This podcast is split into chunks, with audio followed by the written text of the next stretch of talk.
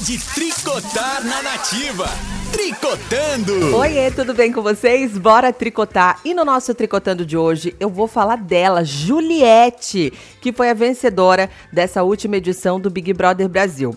Quando ela estava lá dentro da casa, ela tinha muitas torcidas, né? Todo mundo torcendo para ela ganhar.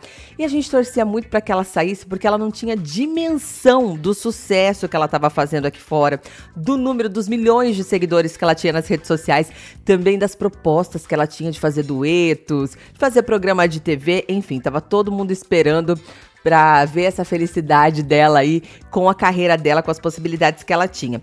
Mas a questão foi a seguinte: assim que ela saiu do Big Brother, ela já negou fazer um contrato com a Globo. Todo mundo ficou chocado, todo mundo achou que ela ia aí fazer parte, né, do elenco da Globo em algum programa, em alguma coisa, até saíram algumas coisas, ah, ela vai ser apresentadora de tal programa, mas enfim, não vai ser. E de acordo com a equipe dela, de acordo com ela, ela não aceitou fechar esse contrato porque ela quer ser cantora, quer divulgar a música dela em outros canais, e isso deixaria ela um pouquinho limitada. Bom, passado isso, tem a questão da parceria com o Luan Santana, né? Que ela é fã do Luan Santana.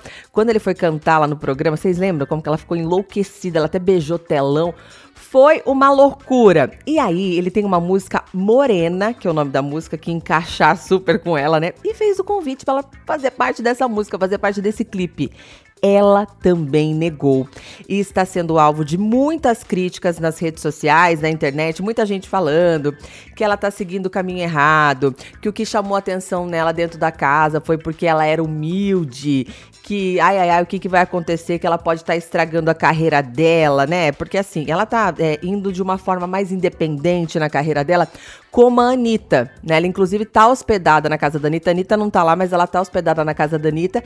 E aí o povo tá falando que ela tá sendo muito precipitada nessa questão de não aceitar esses convites, porque, pera lá, ela tem que fazer a carreira dela ainda. Então tem gente falando, gente, ela sabe o que ela tá fazendo, calma, deixa a menina fazer o que ela quiser. E outras pessoas estão dizendo que tá faltando um pouquinho de humildade para ela, que ela tinha sim que fazer essas parcerias que seriam importantes para a carreira dela. Eu quero saber de você. O que, que você acha dessa história toda? Vocês acham que ela tá certa? Que ela tem que seguir a carreira dela aí de forma independente ou não? Me contem aqui, ó. Comentem no vídeo que eu tô esperando a participação de vocês no nosso Tricotando de hoje.